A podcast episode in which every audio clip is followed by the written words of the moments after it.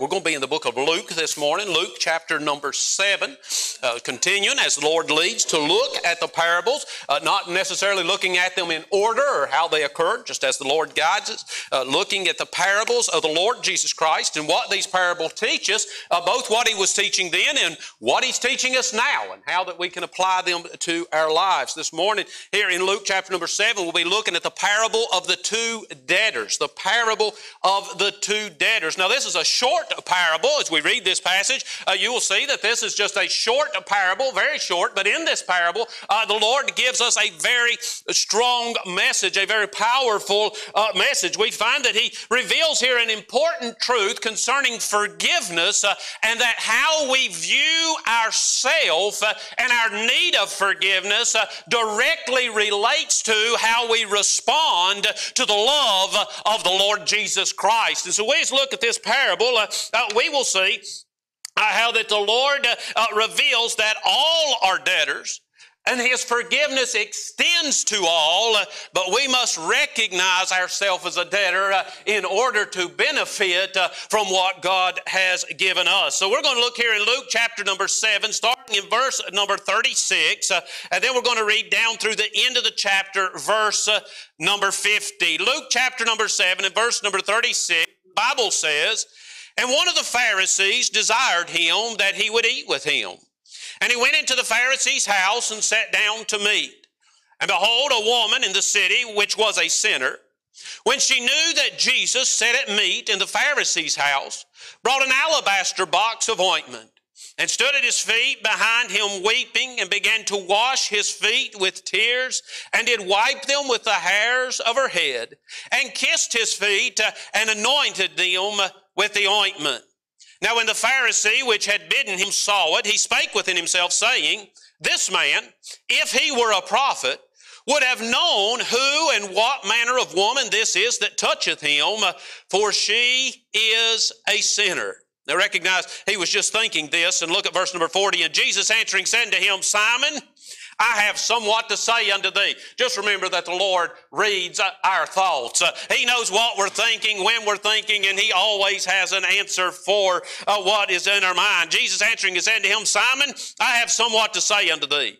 And he saith, Master, say on. Now, here he is doubting that Jesus is a prophet because he assumes that Jesus does not know the reputation of the lady uh, who is there washing his feet. And so he assumes that Jesus doesn't know her reputation. And so uh, Jesus says, Simon, I have somewhat to say to thee. Simon has no inclination that Jesus just read his mind. He has no inclination that Jesus is getting ready to deal specifically with what he was thinking. Jesus is getting ready to reveal, Simon, not only do I know who she is, uh, I know who you are boy, I'll tell you what, oftentimes uh, we're real busy telling the Lord about who everybody else is uh, and thinking He don't know who we are. Uh, but I got news for you. He knows who we are as well as who everybody else is. It says here, I have somewhat to say unto thee. And he said, Master, say on.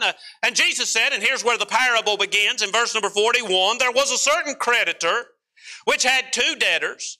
The one owed 500 pence the other 50, now if you look at uh, the scholars to find out what this would be equal to in our day, uh, oh, the 500 pence would be about uh, equivalent to about $50, and the 50 pence would be equivalent to about $6 uh, in our day. So we see two debts, uh, 500 pence and the other 50. And when they had nothing to pay, he frankly forgave them both.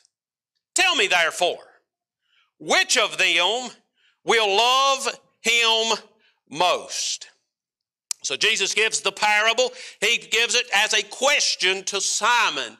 And in verse number 43, Simon answers uh, uh, kind of hesitantly because I believe he's picked up on the fact uh, that Jesus has got his number. It says here uh, in verse number 43, Simon answered and said, I suppose that he to whom he forgave most. You ever find yourself in that situation uh, uh, when the answer is clear, uh, but you realize that by giving the answer, uh, you just condemned yourself? Uh, Jesus said, Which one is going to love him most? Uh, and Simon said, I suppose he that loved him most. Simon said, I am in trouble now. he is getting ready to tell me something.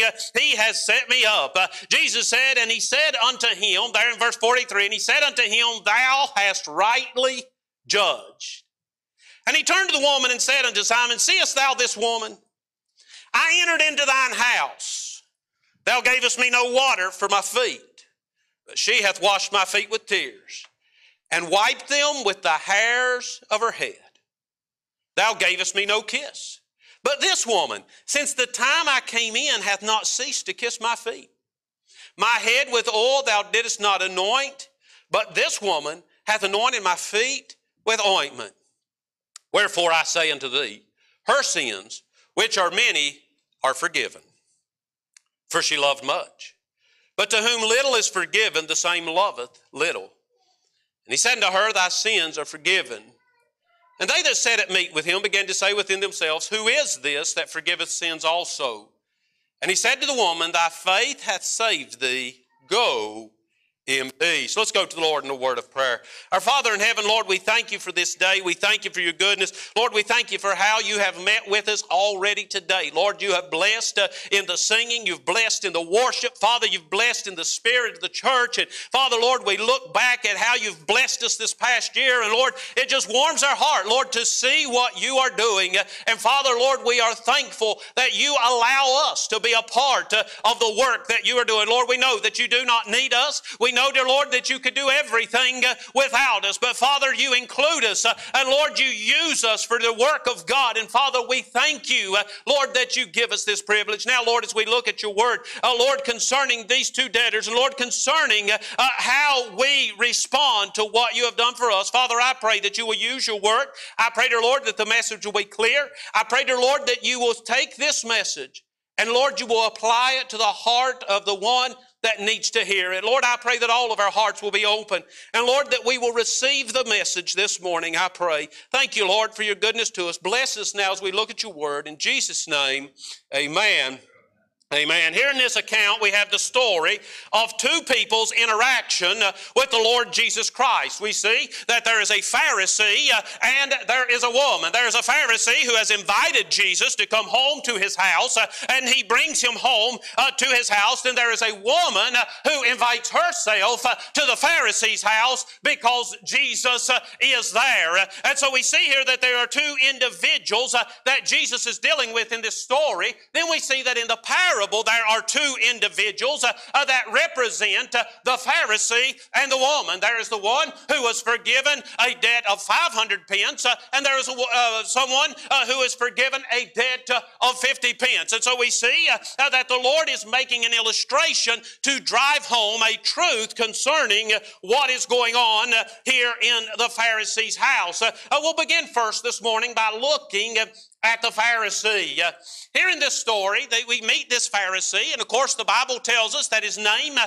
is Simon, and Simon uh, invited Jesus into his home uh, for a meal. He said, Jesus, I would like you to come home. I'd like you to come to my house. I want to serve you a meal. And so this Pharisee invites Jesus into his home. As we go forward, we will see, though, that the motive behind the invitation was not sincere. But the Pharisee invites Jesus to come to his home for a meal. There's a couple things I want to point out about the Pharisee this morning. First of all, the Pharisee was self satisfied.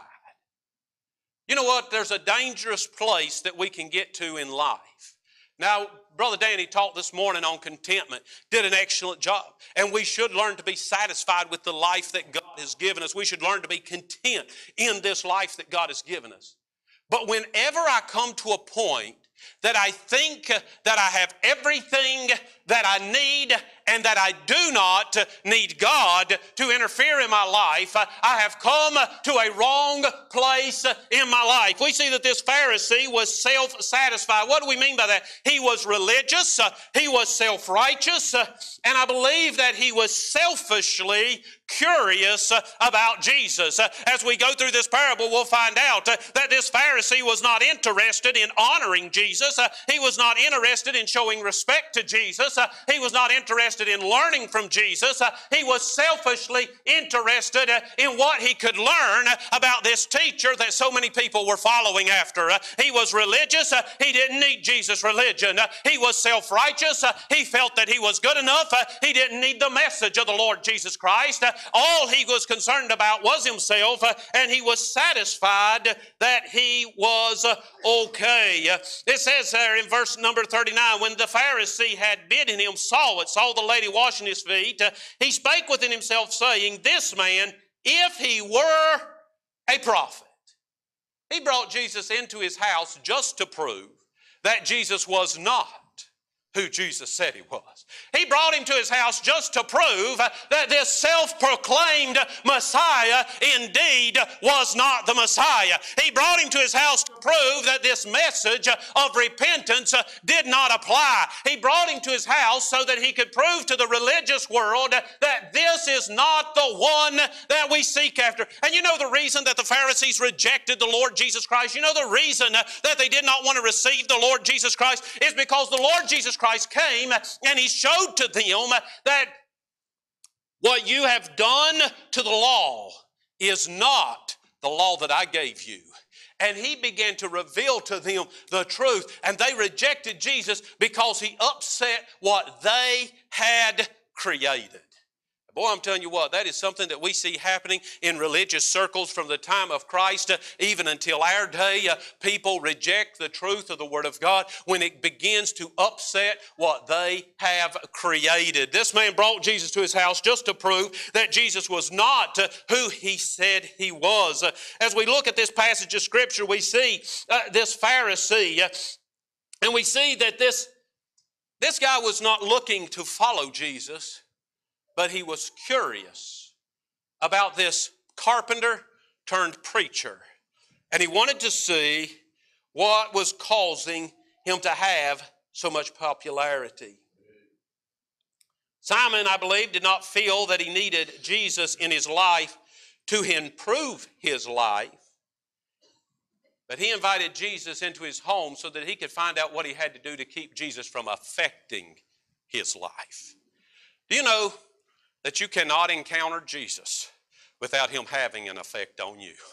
You cannot uh, run into the Lord Jesus Christ uh, without uh, Him affecting you. There is no way around it. Now, He may affect you to come in repentance and call on Him as Savior. It may affect you in that you reject Him and walk away and secure your condemnation, but you cannot encounter Jesus without it affecting you. But Simon said, I'm going to invite this man into my house, not because I'm interested in following Him, but because I'm interested in finding out how I can keep him from affecting me, how I can keep him from messing up my life. The Pharisees were very religious people, they were very moral people. They considered themselves the authority on all things concerning religion. They had no need for someone like Jesus telling them what they were doing wrong. This guy was self satisfied. He said, I've got everything taken care of. I don't need somebody like Jesus upsetting the apple cart. I have got it all taken care of.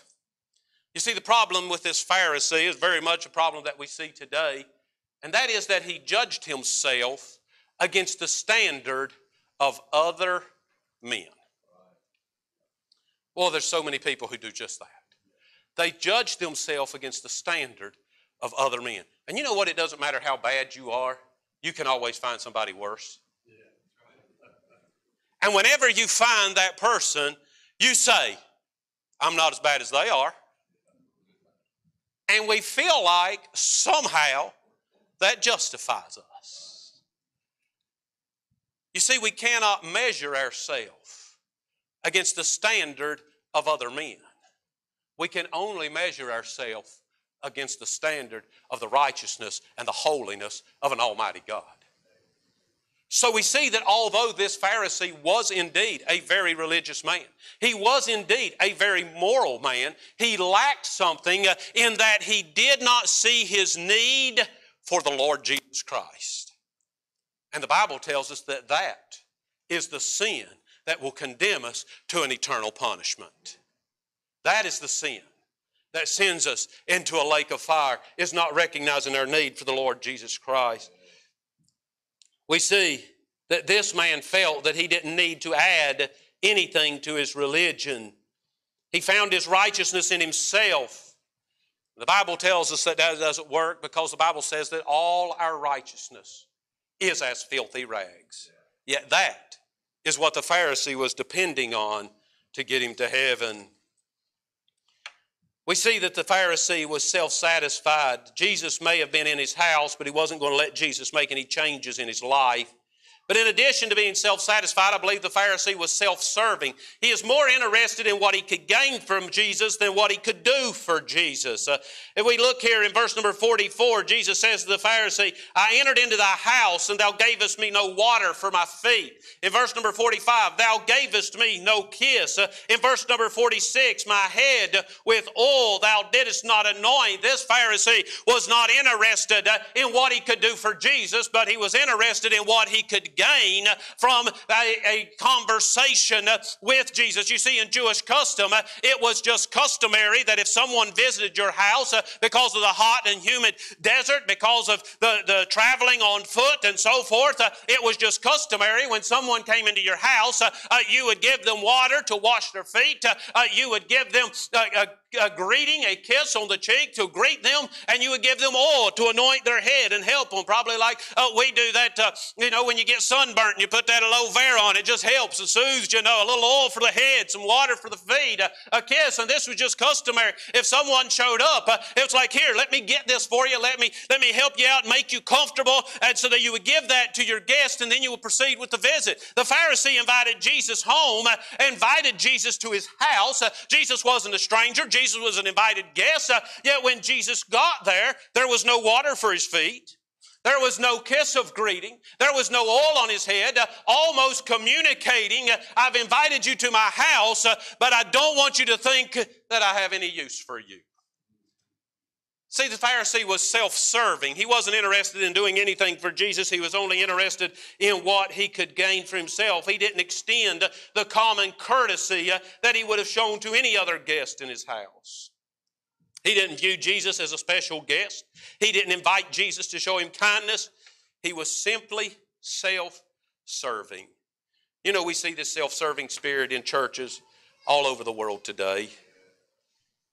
There are pews filled this morning with people who have no desire to do anything for God. But they're in that seat because they want God to do something for them. Now, boy, I'm telling you what, my Lord does a lot of things for me. And I am grateful for all of the blessings that He pours out on me. I am thankful for every good thing that He does for me. But there are many people that come to church and they have no interest whatsoever in doing anything for God but they are expecting God to do something for them. They come to church because they want their conscience soothed. Yeah, they don't want to be bothered when they're trying to sleep or when they're alone. They don't want the Holy Spirit to bother them. So they come to church so that when the conviction comes, uh, they can remind the Holy Spirit that they were at church this Sunday. Yeah, they want their conscience soothed. Uh, they, they want their prayers answered. I find it's interesting that all of us have prayers that we need answered. And we come to church thinking that by coming to church, God may be more likely to answer our prayers. You know what? God is good to the just and the unjust. God takes God hears the cry of those that call upon him. But we think, hey, if I go to church, he'll soothe my conscience, he'll answer my prayer. You know what? Everybody wants a good family. Oh, yeah, they want a good family, good marriage, happy children. Everybody wants this. This is something that they want in their life, and, and they want that. And hey, I've heard that going to church makes good families. So they come to church. They're in the pew this morning. They're getting their conscience soothed. They're hoping God will answer their prayer. They're hoping that this will give them a good family. But they have no intention whatsoever of ever doing anything for God. You know, as I think about the Pharisee, maybe I can sort of excuse his behavior because Jesus was kind of a new thing in his day. He's not a new thing in our day. Oh no, we've been preaching about him for thousands of years. We have the Word of God. We know the whole story. We know the truth about the death, burial, and resurrection. Uh, we know who he is. We know why he came. We know the sacrifice that he made. Uh, we understand that he gave himself to purchase our redemption. Uh, we know that it's the shedding of his blood that makes it possible uh, for me to stand before God and be seen as righteous. Uh, I know all of this. I don't think there's any excuse for me coming in a self serving attitude. Yet when we gather to worship, there are many who are only interested in what He can do for us and never consider what can we do for Him. We see the Pharisee was self-satisfied and self-serving, but there's another woman, another person that I want you to see in this story, and that is the woman. Here in this story, the Bible gives us no record of her name. We don't know which lady this was, or even if she's ever spoken of again in Scripture. She's simply referred to as the woman. But her response to Jesus was something completely different from that of the Pharisee. You know, there's coming a day when we're going to get to glory, and chances are we're not going to meet Simon. But you know who we are going to meet? The woman. You know what? It doesn't matter uh, if you have a name in this life. Uh, it matters if you have a name in that life. It doesn't matter if nobody knows who I am here. Uh, as long as my name is written uh, in the Lamb's Book of Life, uh, everything is going to be okay. Uh, but some people will never have their name written in the Lamb's Book of Life because they're too busy trying to get a name in this life. We look here at this story, we see that Simon, he had a name. This lady isn't mentioned, but she did know what she needed. Whenever we look at this lady, the first thing we see uh, is that she realized her debt. She realized her debt. The Pharisee did not recognize his debt. He did not recognize what he owed. But we see that this lady realized her debt. This lady knew that she needed a Savior. Whenever we look there in verse number 37, it says, And behold, a woman in the city which was a sinner. The Bible doesn't give us any question marks here. The Bible just clearly clarifies that this lady was a sinner. There Everybody knew she was a sinner. Uh, everybody that knew of her knew that of the sin that she did. She recognized she was a sinner. Uh, there was no question. Uh, there was no morality. There was no seeking after God, this lady was a sinner. And because of her position, she recognized her condition. She knew that she was a sinner. And because she knew she was a sinner, she realized her debt. You see, the reason a lot of people won't come to Christ is because they have not recognized that they're a sinner. They have not realized that they have violated the law of God. They do not see that they need a Savior. But this lady, she realized her debt. The Bible identifies her as a sinner, and from the text, it seems that not only does the Bible describe her this way, but this is how she was identified by those who knew her. I believe this lady came looking for Jesus because she recognized she was a sinner. Too often, men misunderstand their need for a Savior because they're doing the same thing the Pharisee did and they're measuring themselves against mankind than measuring themselves against the righteousness of God. There's an illustration, I've used it before, but it's a very fitting illustration. I'll use it again. I can't jump very high. Never was able to jump very high, but the longer I live on this earth, it seems the more connected I get to this earth. Some of these younger fellas can jump way high. I mean, they can grab a hold of that basketball rim no problem at all. They can get way up there. But if we were to have a contest, and the contest was to see who could jump to the moon, I guarantee you I could not get to the moon. There's no way I could jump that high. But I dare say that there are people, even in this building, who could jump considerably higher than I can. But whenever the measuring stick is reaching the moon, they ain't any better off than I am. Neither of us uh, get anywhere close uh, to reaching the moon. And whenever we consider uh, the righteousness of God as a standard, as opposed to the righteousness of man by a standard, it's like judging whether or not we can reach a basketball goal or whether or not we can reach the moon. And there's a lot of people who do not understand they need Jesus because they can reach the basketball goal. But let me tell you, you are still miles and miles and miles away from what it requires to have peace with the Lord Jesus Christ. You say, well, Pastor John, nobody can jump to the moon. Exactly. And in the same token, there is not a person alive uh, who can ever live righteous enough uh, and holy enough uh, and good enough to ever merit their way into heaven. There is no way we can ever reach the righteousness that is required of God. That's why we rejoice so much whenever we think about Calvary.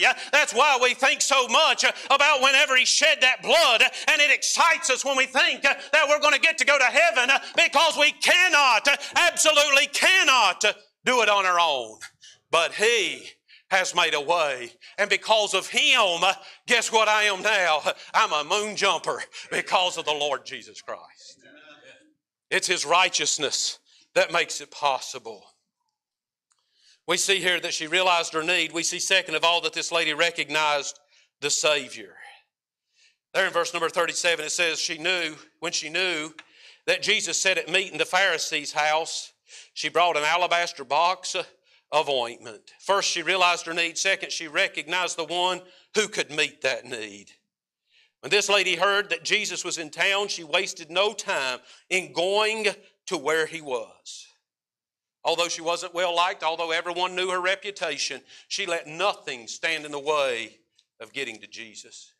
You know what? Once you recognize your sinful condition, once you recognize how you stack up against the righteousness of God. Once you realize that there is no way to heaven except through the precious blood of the Lord Jesus Christ, let me tell you this morning don't let anything stand in your way of getting to Jesus. Don't let others' opinions, don't let your own pride, don't let what others may say about you or think about you, don't let anything get in the way of getting to Jesus. This lady said, I am going to Jesus. She knew she was a sinner. She knew she was condemned. She knew she needed forgiveness. Uh, and she knew that she could find what she needed uh, by giving her life uh, to the Lord Jesus Christ. She recognized her condition. She realized, or she realized her condition. She recognized the Savior. And then we see, last of all, after she came to Jesus, we see that she responded in love. She responded in love and stood at his feet behind him, weeping, and began to wash his feet with tears, and to wipe them with the hairs of her head, and kissed his feet, and anointed them with the ointment. Once she came to Jesus, she began to demonstrate her love for him. Now, the Bible doesn't tell us about this woman outside of this story. So I don't know any of her history. I don't know what had taken place in her life. But by looking at this story, it does seem obvious that she had heard about Jesus. This wasn't uh, the first time she had heard of him. This wasn't the first time she had heard what he was capable of doing. Uh, this wasn't the first time uh, uh that anyone had mentioned him to her. No, this lady had heard about Jesus, I believe.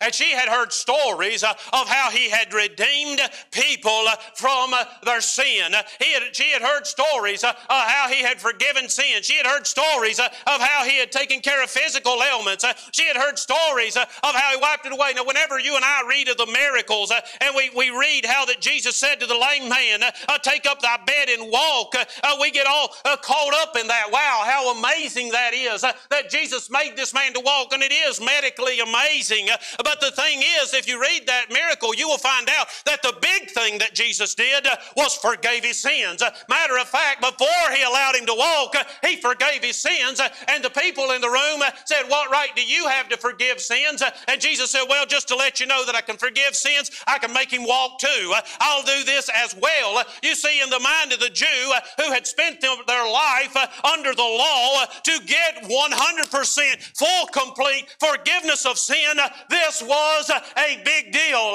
It was washed away. There was no more condemnation. Eternity was secure.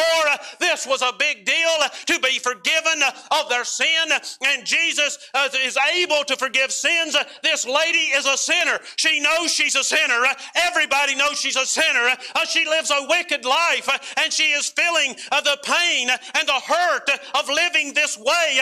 She's feeling what it's doing to her and she hears about someone who is able to forgive sins. She's interested. She wants to meet this gentleman. She hears word in town that he's at Simon's house and she goes. She invites herself. She goes in and when she walks in, she sees him and there he is. He's the one that can take my sin away. He's the one that can wash the guilt away. He's the one that can make a new creature out of me. He can turn my life around. He can deliver me. And she begins weeping as she recognizes what Jesus is able to do for her. And she gets down on the ground and she begins to wash his feet and to cry and to weep because she recognizes this is the one that can set me free. You know what? I sometimes wonder if people have ever recognized what it is that Jesus has done for you. Boy, I'm telling you what, whenever it gets a hold of you that He washed your sin away, you were condemned when you were born. You are the seed of Adam. Adam sinned, he took of the fruit, and the curse of sin and death passed upon all men. And you were condemned when you were born. But there is a Savior who can take that condemnation away. There is a Savior who can take that, that, that penalty and He can remove it and He can promise you, regardless of who you are, where you are, what you have or haven't done, He can promise you an eternity in heaven forever. This lady recognized, oh my goodness. Oh my goodness. All my life I've been sinful. All my life I've been wicked. All my life I've ruined my reputation. My parents won't talk to me. My brothers and sisters won't have anything to do with me. The community hates me. But this man, this man can take my sin away. He is my chance to turn my life around. And she comes to the one weeping because she recognizes what he can do for her. She responded in love. This lady recognized that she needed a Savior, and her love for Him was motivated by His love for her. The Bible says in 1 John 4 19, we love Him because He first loved us. This lady recognized the love Christ had for her, and when she recognized the love Christ had for her, she gave of her time she stopped what she was doing so she could be with him. She gave of her talent, although she didn't have much to give, she used her tears and her hair to wash the feet of Jesus. She gave of her treasure, very valuable box of ointment that she gave. Why? Because when I recognize how much he loves me, there is nothing that I would hold back from him. When I recognize what he's done for me, there's nothing that I would keep from Him. I will give to Him all that I have. Whenever we understand the love Christ has for us, I believe that we will respond in love to Him. This morning, let me ask you this question Do you love much, as this lady did? Or is religion a thing of convenience for you? Are you forgiven? Sanctified, satisfied in the Lord Jesus Christ? Or are you seeking, looking for what you need? This morning, I see two people. It's interesting to me that Jesus offered forgiveness to both of them. He said in the parable, He said there were two people. Both people owed a debt, neither person could pay. Simon, in your mind, you owe very little. Simon, even though you think that you owe very little, you cannot pay what you owe. Simon, your debt's too big for you. You may think it's only $6, Simon. You may think that it really doesn't matter. You may think that you're good enough, Simon, that when you get to heaven, they're just going to they're just going to pass this by. Let me tell you, Simon, you have a debt that you cannot pay. You may not think it's big, Simon, but you can't pay it. But Simon, the creditor, frankly, forgave them both. He offers forgiveness to everyone. Whether you owe much, or whether you owe very little, he offers forgiveness to all. Everyone can come. But as we look at this story, we see that there's no record of Simon responding. There's no record of Simon seeking that forgiveness. He chose rather to continue to depend on his own morality. We find no record that Simon got his heart right with God. But we see this lady said, Lord, I'm a sinner. And we find that he forgave her of her sin. And because of the forgiveness, her love poured out to him. This morning, my question is Are you in need of a Savior? If so, come to the one that can forgive you. Maybe you're here as a Christian and you found yourself being guilty of taking for granted what Christ has done for you. And you've lost that first love. You've become lax in your, in your service to the Lord. Who's going to love the most? Him that is forgiven the most. And whenever we recognize ourselves in light of the righteousness of God, we will find that we were all forgiven very, very much. And we ought to respond to Him. I'm going to ask each of you stand there where you are. Miss Debbie's going to come to the piano. As she plays, if the Lord has spoken to your heart, I invite you to come to this altar and do business with God. Perhaps you're here this morning, you've never been saved. Let me ask you, have you ever discerned the love that God has for you? Bible says in Romans 5, verse 6 through 8, For when we were yet without strength in due time, Christ died for the ungodly. For scarcely for a righteous man will one die, yet peradventure for a good man some would even dare to die. But God commendeth his love toward us, that while we were yet sinners, Christ died for us. 1 John 4, 9 and 10, in this was manifested the love of God toward us because that God sent his only begotten Son into the world that we might live through him. Herein is love, not that we loved God, but that he loved us and sent his Son to be the propitiation for our sins. If you're here this morning, you've never accepted Christ as your Savior, as Miss Debbie plays in a moment, come to this altar. Let us take the Word of God and show you how you can know for sure that you're on your way to heaven. Then, if you're a Christian this morning, are you demonstrating your love for the Savior? Are you letting the world see the love that you have for Him because of what He's done for you? As Miss Debbie plays, the Lord spoke to your heart, you come.